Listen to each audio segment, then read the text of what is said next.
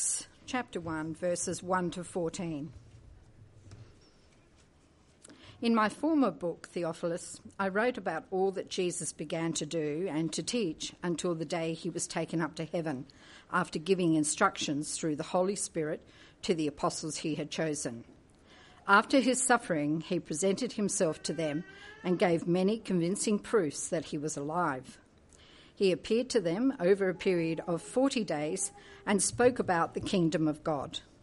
On one occasion, while he was eating with them, he gave them this command Do not leave Jerusalem, but wait for the gift my father promised, which you have heard me speak about. For John baptized with water, but in a few days you will be baptized with the Holy Spirit. Then they gathered around him and asked him, Lord, are you at this time going to restore the kingdom to Israel? He said to them, It is not for you to know the times or dates the Father has set by his own authority, but you will receive power when the Holy Spirit comes on you, and you will be my witnesses in Jerusalem and in all Judea and Samaria and to the ends of the earth. After he said this, he was taken up before their very eyes, and a cloud hid him from their sight. They were looking intently up into the sky as he was going when suddenly two men dressed in white stood beside them. Men of Galilee, they said, why do you stand here looking into the sky? This same Jesus who has been taken from you into heaven will come back in the same way you have seen him go into heaven. Then the apostles returned to Jerusalem from the hill called the Mount of Olives, a Sabbath day walk from the city. When they arrived, they went upstairs to the room where they were staying. Those present were Peter, John, James, and Andrew, Philip and Thomas, Bartholomew and Matthew, James, son of Alphaeus, and Simon the Zealot, and Judas, son of James. They all joined together constantly in prayer, along with the women and Mary, the mother of Jesus, and with his brothers. Our Lord God, we, uh, we thank you for giving us life and for giving us life through your word, uh, eternal life. We pray that you would help us now as we, as we read these words to believe them and to apply them to our own lives and to our own circumstances and to the life of this church. And we pray in Jesus' name. Amen. Well, I've been uh, greatly looking forward to this sermon series on Acts. Speaking personally, it's a part of the Bible I find utterly gripping and uh, look, looking forward to spending time personally with, with my own reflections and learning, but also as a pastor during this moment of the life of Trinity Church Mount Barker, uh, praying that it is spiritually invigorating for us and refreshing for us all in all sorts of ways, including ways that we can't anticipate, because that's how God works. After all, the Son of God has been exalted, and the Spirit of God has been unleashed. It's exciting. Uh, there is a church planting organization, I don't know if you've heard of it. Uh, they're based in the US, they also operate here, called Acts 29. You heard of Acts 29? It's a great name, isn't it? Um, have you ever looked up Acts 29? Okay, there is no Acts 29. Uh, the more to the point, we're in it. We are living Acts 29. It's quite clever. Um, now, maybe there's a big time gap between Acts 28, where this book finishes, and uh, you know Paul is in Rome un- in house arrest, uh, explaining the gospel to people who come to him, and then 2020 now, uh, where a third of the humans on the planet call themselves Christians. There's a big time gap, uh, and yet uh, there is continuity. We live in what's called the apostolic era also known as the era of the Holy Spirit, the age of the Holy Spirit. We have the same words of Christ echoing in our ears, actually, these words that we're going to look at this morning, his last words. Uh, the Spirit who was unleashed in Acts is still working on the same project today. We're still in the time of the great harvest of the global people of God. Perhaps you're tempted to think that the church of Christ is in decline. Perhaps your faith has taken some hits in recent years. 2017 was a hard year, don't you reckon? 2017, the, the few things happened in 2017. It, first of all, it was the year of the postal survey. Remember that? A- and uh, and we it was very controversial and difficult, and and we realised that the majority of Australians were happy to abandon the biblical and traditional view of marriage as being between a man and a woman. And this happened at a racing pace too. For years and years, the, the middle of Australia, you know, the, the easygoing masses, they just looked like they would never, shape, never shift their views on this. But all of a sudden, we, we looked around and we had friends and family and colleagues and neighbours who were s- starting to see not, not the, the, the progressives as the outliers, but seeing us, the church. We were the outliers. And many of us agonized over that issue. You know, we're the people of love, and yet we're being portrayed as society's haters. How did that make you feel? 2017 was also the year of the handing down of the final report of the Royal Commission into institutional responses to child abuse in Australia.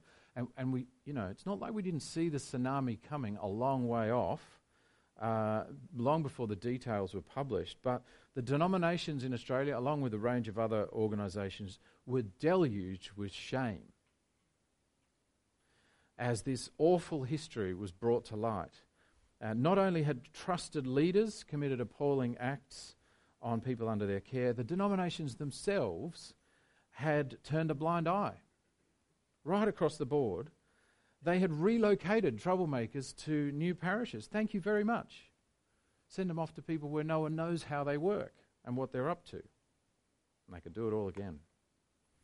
And the community vocalized in new ways a disgust with institutional religion.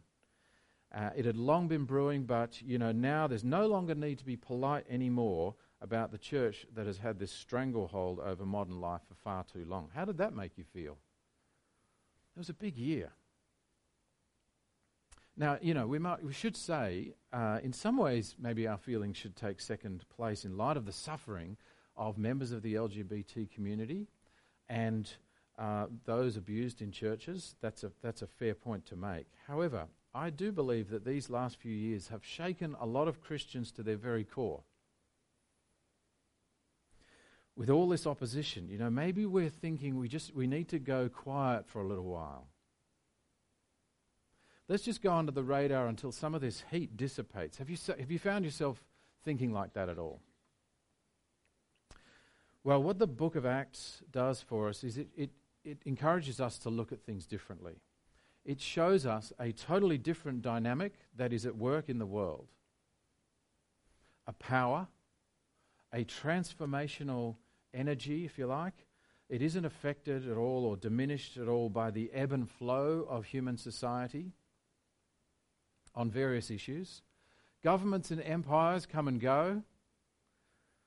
Social movements come and go. Technological transformations come and go.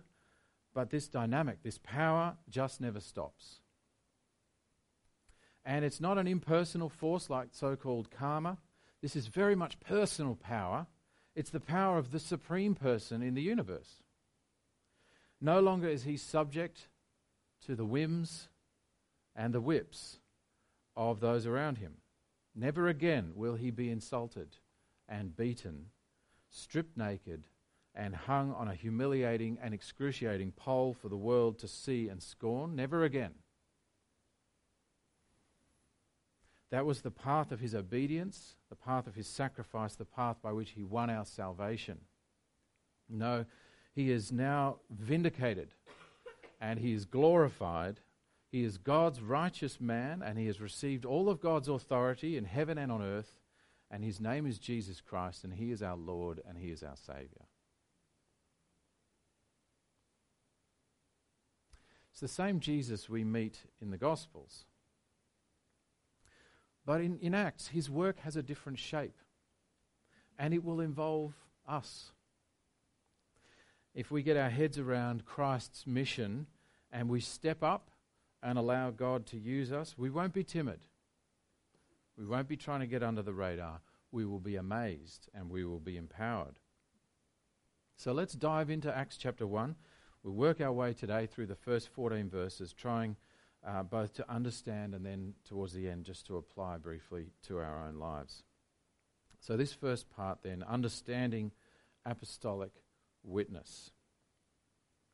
And I'm, I'm going to break the passage into three, into thirds, and I guess make three points. The first point is mission phase two. The second point is mission apostolic witness. And the third point is mission prayerful patience.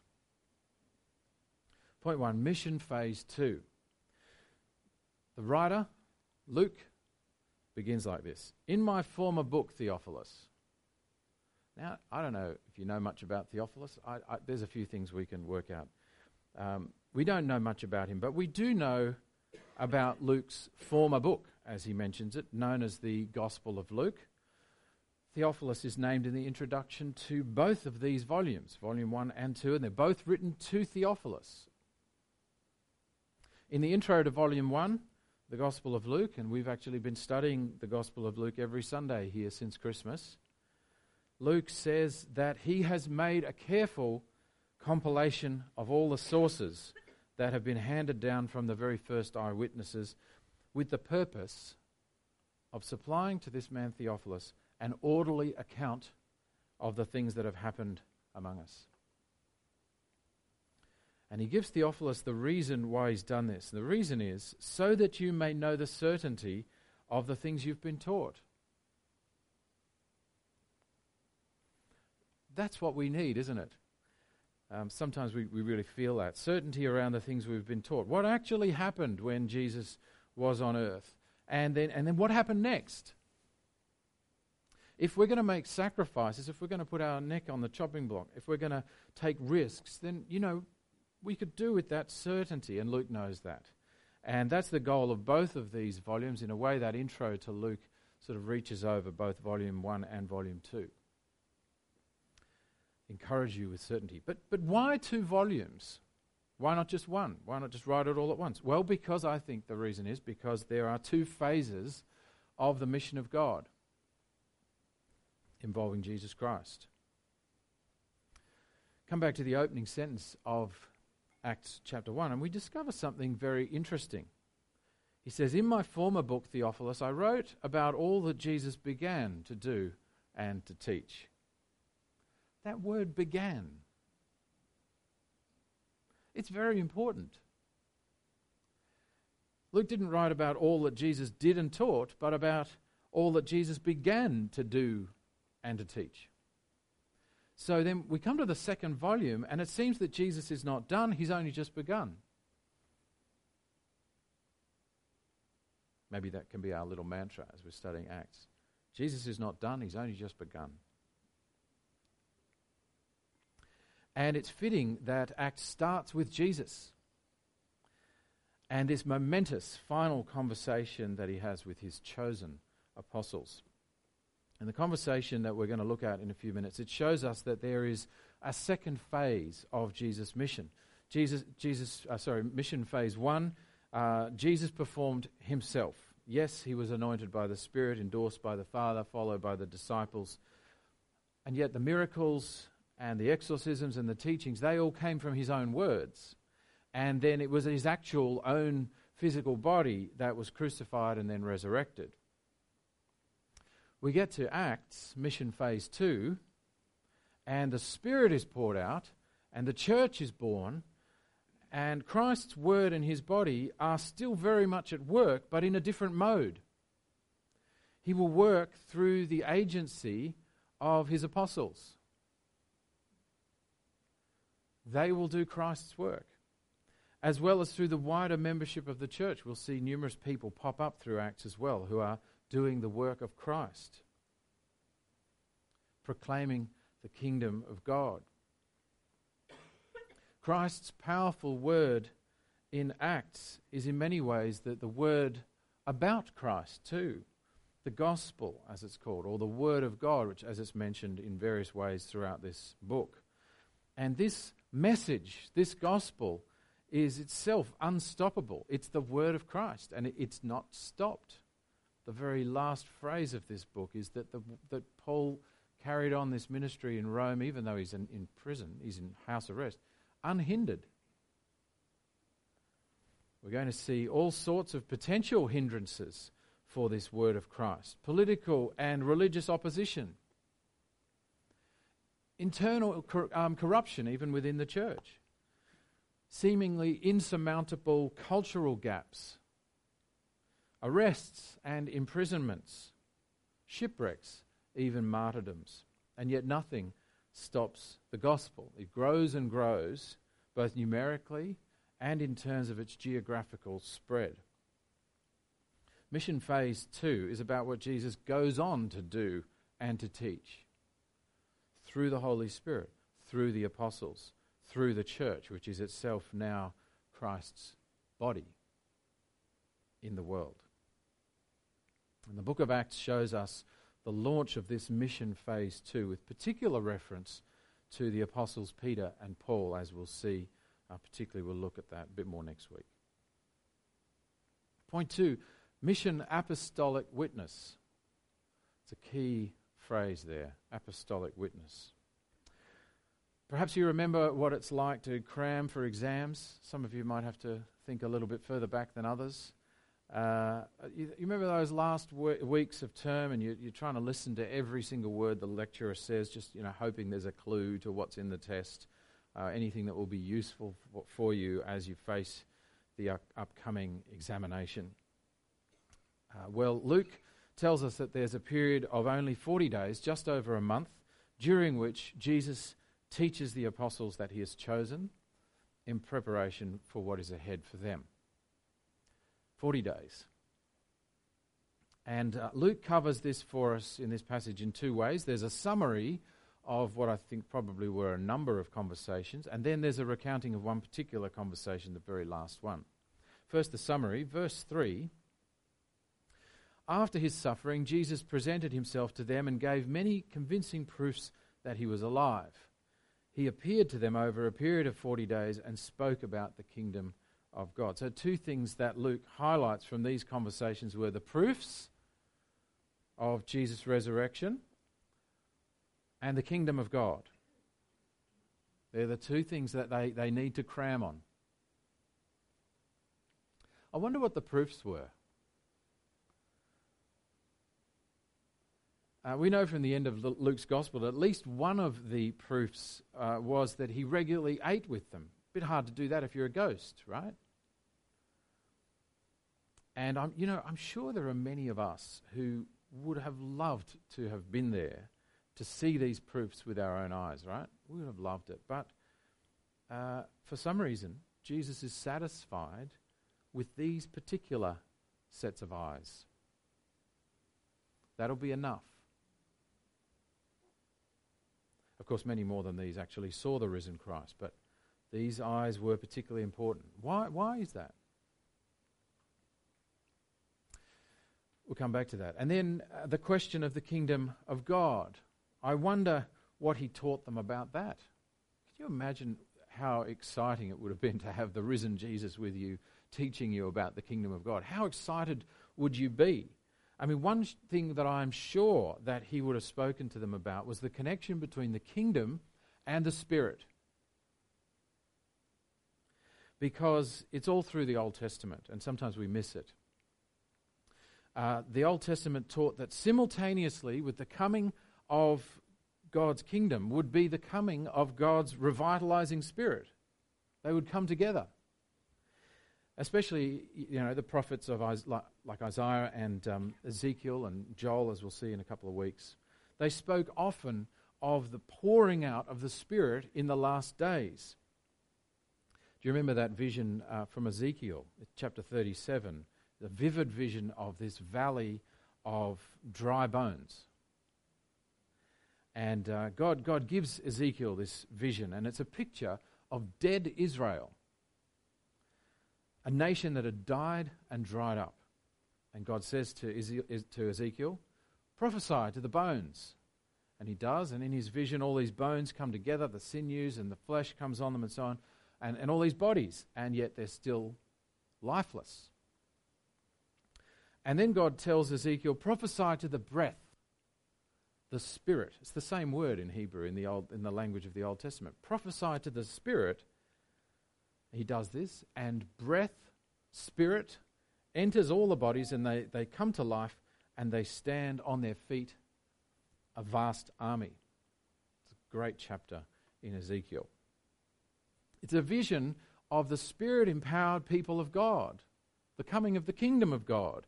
And this is the disciples' picture in their head of what that kingdom looks like. And so, as we come to this final conversation that Jesus has with his disciples before his ascension, their question to Jesus is not a silly one,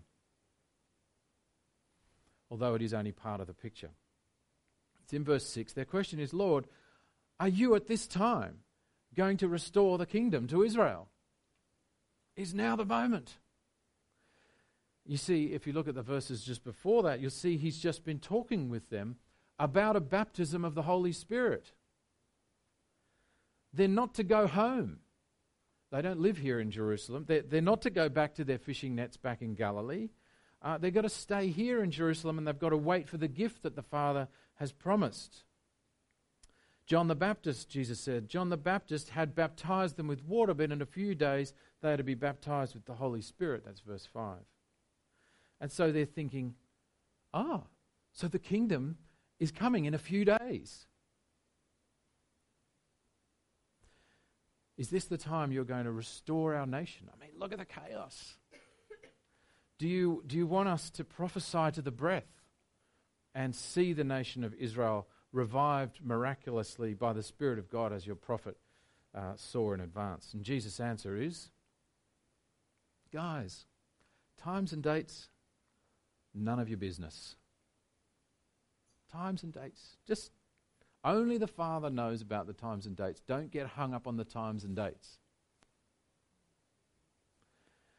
But in a way, yes, Jesus, he's not saying, you silly twits, this has nothing to do with the kingdom of God. You got it wrong again. He doesn't actually say that. He's, he's actually saying, in some ways, that this is pretty much exactly what is about to happen, but just don't get hung up on the times and dates. Don't think it's all going to happen this week. And you know, from where we sit, 2,000 years later, we might say, yeah, guys, it might take a while. Jesus' answer has two parts, though. And the second part really uh, is the springboard for this whole book of Acts. It's the interpretative verse for the whole book of Acts.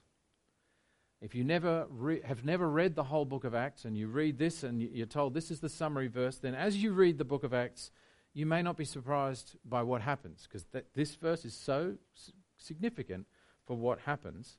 It's Acts chapter 1, verse 8. Jesus says to them in answer to that question about whether he's going to restore the kingdom at this time, don't worry about the times and dates, but you will receive power when the Holy Spirit comes on you and you will be my witnesses in Jerusalem and in all Judea and Samaria and to the ends of the earth. What? And that is Acts in a nutshell. The Holy Spirit would come upon the apostles with power. That power would then energize and enable the apostles to be Jesus' witnesses. It would start in Jerusalem and it would fan out to the local regions, Judea and Samaria. But let's not stop there. Let, it's going to go. It's going to head for the ends of the earth. And what we're going to see when we get to chapter two is Pentecost, and that's where the Spirit comes with power. And then in chapter eight, which is beyond the scope of this sermon series, but it's still worth saying now. In chapter eight, a persecution will break out against the church, and that will scatter the believers through guess where? Judea and Samaria. And in that same chapter, uh, Philip is going to be taken to Samaria to bring the gospel to that region. And then he's going to suddenly meet this uh, Ethiopian on the road to this funny place, I can't remember the name, but it's the ends of the earth. I'm sure he could remember the name. It was Ethiopia. But, you know, totally different part of the world from where he is. And then, of course, you know, you skip on to chapter 28, and Paul is in Rome. That's the ends of the earth. And of course, we know we're in Mount Barker. Doesn't get a mention in Acts, but we're kind of caught up in that ends of the earth bit. This is mission phase two. It, it, it's going to be the Acts of the Apostles, the mission of Jesus through the apostolic witness. You're going to witness for me in all these places and to the ends of the earth. Now, apostles, that word does get bandied around a bit. What does apostles mean? It literally, it comes from a Greek word, literally just means sent ones. And in some ways, all of us are apostles in that sense, sent by Christ. Uh, but this whole conversation is actually with the specific apostles that Jesus had chosen. It mentions he had chosen them in verse 2. He chose 12, although one of them is not there. We'll see what happens about that next week. The remaining 11 are listed by name right here in verse 13. Don't miss it. These are Jesus' authorized witnesses. It's going to be a big project. It's not something a dozen ordinary blokes are going to be able to pull off. But Jesus is effectively giving them his authority. We've talked about his authority over the last couple of weeks as they go on this mission, they're going to have his authority.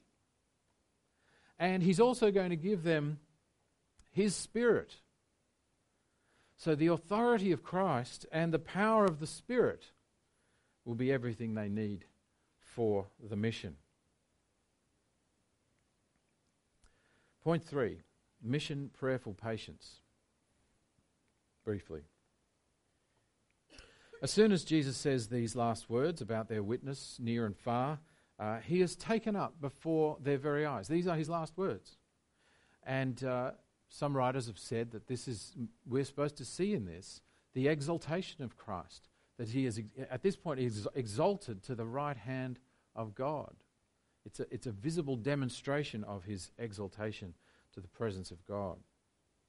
And a cloud hides him, and that's the last they see of him. And then and then two men uh, dressed in white, and they, they're suddenly standing bef- beside them. Hey, who are you?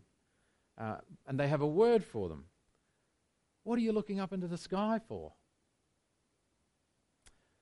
Uh, well, a man just spent the last three years with us, and he just recently rose from the dead, and now he's just floated up into the clouds before our eyes. That's why we're looking up into the sky. I'm sure they weren't that irreverent as they as they answered, um, but you can imagine, you know, them understand. You can understand them wondering what's going on. What what have we just seen here? And then they get asked, um, you know, what are you looking up into the sky for? Uh, you know, these. But then these two men have uh, have a promise to relay to them, and the promise is very simple. He's coming back. You saw him go. He's coming back in the same way. And in one sense, you know, that's, that's really awesome and, and cool. We get to see him again. And for you and me, uh, the joy of seeing him for the first time with our eyes. There's, you know, don't ever diminish the joy of that. But it, it's more than just the joy here. He's just appointed them to a God empowered cross cultural world mission. Uh, and they will spearhead it. And there is work to be done, lots of it. Uh, so, what are you doing looking up at the sky? Go on, go and get on with it. He's coming back and he will want you to have done the job. So, off they go back to the city uh, of Jerusalem and they, well, they wait. What else can they do? Uh, and that's actually what he asked them to do anyway to wait for the gift the Father promised. They would need his power to do this. How long do they have to wait? Well, it's, they've had 40 days with Jesus, and then Pentecost comes on the 50th day, so it turns out that they only had to wait 10 days. But they don't know that, of course. What they do know is, well, however long this is, we're going to have to stick together. You know, no one's going home. We've got to stay here in Jerusalem. I love verse 14. They all joined together constantly in prayer, along with the women and Mary, the mother of Jesus, and with his brothers. So, what do you do when you're waiting on God? Because a lot of our life, I think we feel like we're, we're waiting on God, and that's a, that's a good thing. That's a normal part of Christian life. What do you do? Well, the, the example here is you get together and pray. Constantly, it says. I take it that means repeatedly throughout the day, multiple days in a row, pouring themselves out to God in some kind of uncertain readiness. We don't know exactly what it's going to look like, but we're ready for whatever it is. I wonder what they prayed. Well, what about us? And so, just bringing things to a close now with this second part, part B, I guess, uh, applying apostolic witness today. And two quick points uh, as we apply apostolic witness today. We're going to think more about the apostolic witness over coming weeks, but just to start with, point one we are the apostolic church. You know the Nicene Creed? The Nicene Creed comes from the fourth century. Uh, it's still said today. Uh, we say these words in the Nicene Creed We believe in one holy, Catholic, and apostolic church. Apostolic. So, Catholic there doesn't mean the Roman Catholic, it means universal or whole church. But what is the apostolic church? It's very important. It's the church founded on the teaching of the apostles.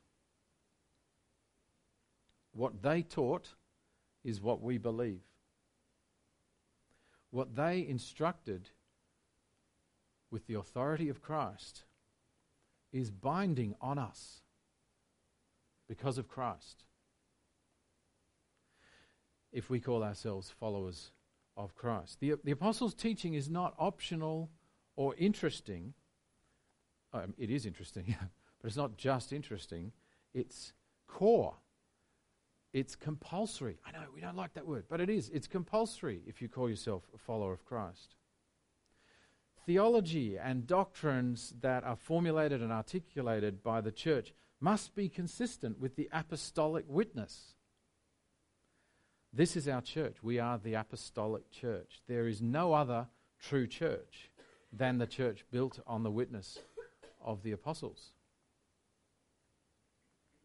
The flip side is also true. Anything that can be found to differ from what they taught is not authentic Christian doctrine because they spoke with the authority of Jesus Christ.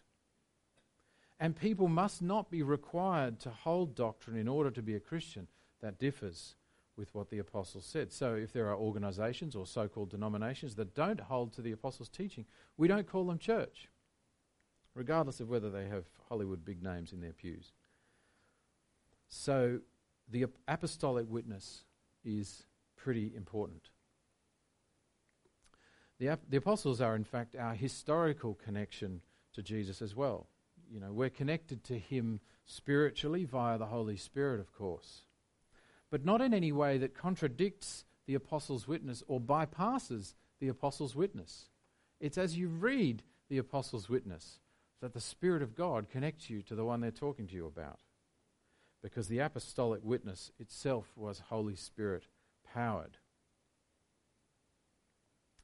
Have you ever wondered why we talk about the New Testament as the Word of God?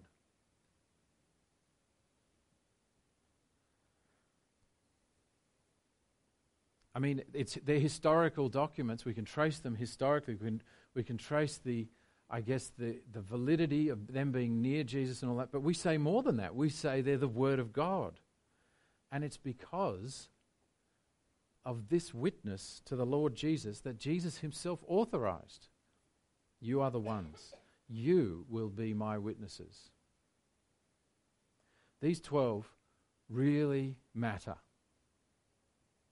Jesus authorized them and sent them to be the witness to the world. And as a result, everything we know about Jesus we have received from the apostles. I mean, you might find out some other things by doing historical reading outside, but you know what I mean when we everything we know from the New Testament text because of course Jesus didn't write anything as far as we're aware. The gospels are the records of what Jesus said, because that's what the apostles preached. And it's the same with the rest of the New Testament. If a document in the New Testament isn't actually written by an apostle, it draws on or it compiles the teachings of one or more apostles. So, the first point about this for the apostolic witness today is that we're the apostolic church. These guys really matter. A second point is, and in some places this might be a little controversial, but we're not apostles ourselves. Not in the capital A sense of apostle, anyway. That was a title for this specific time, this group, at a particular time in history to be these authorized witnesses. And to some extent, if we start to get too sort of flexible on how we use that word apostle, we can be undermining things unintentionally. Incidentally, what's the proof of their authorization? You may be wondering that.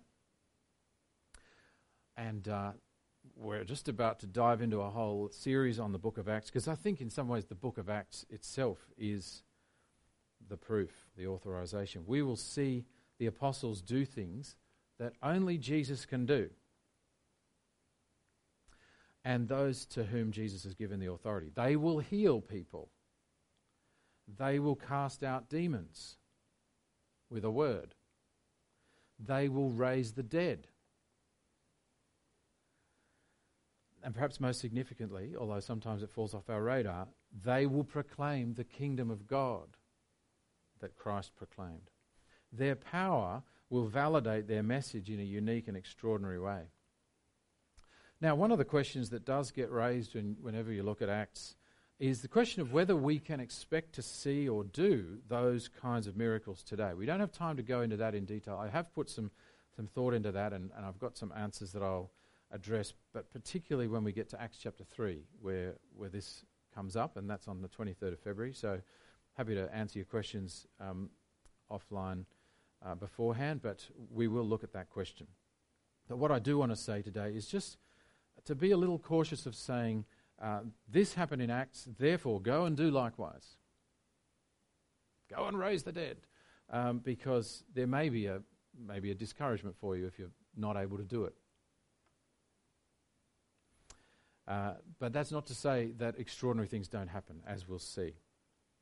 What we do, what we need to do this term as we work through this book of Acts is to keep asking, what does faithfulness look like in this apostolic period after the death of the apostles? It's a big question. Well, to finish, remember at the start I asked you if you are uh, finding that the sort of sense that Christ's church is in decline. Don't be discouraged. Uh, I, just a few stats.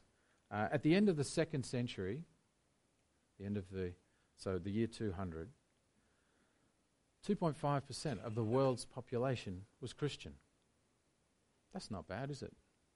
In just 160, 70 years or so. By the end of the third century, 7.5% of the world's population were Christian. By the end of the fourth century, 13% of the world's population. By the end of the 5th century, 20% of the world's population. Today, it's somewhere around 33% of the world's population. We've certainly seen lots of challenges for the church uh, in the West. Uh, although it keeps the church is continuing to grow where the gospel is faithfully, faithfully proclaimed. But in many parts of the world today, God is moving in the most extraordinary ways. Churches are growing in the most incredibly powerful ways and seeing the Holy Spirit very much at work through the bold witness of Christians carrying on what the apostles began. What Jesus initiated here in this final conversation has profoundly affected the whole planet. There is much to give thanks for, but still much to do as the gospel goes to the far corners of the earth. Final question what about you? Are you part of this? Not are you an apostle, but are you part of Christ's global witness, carrying on the witness of the apostles? This is God's mission phase two. It requires patience and prayerfulness. But also, as opportunity presents, it requires bold witness as we carry on the work the apostles began. Let me lead us in prayer.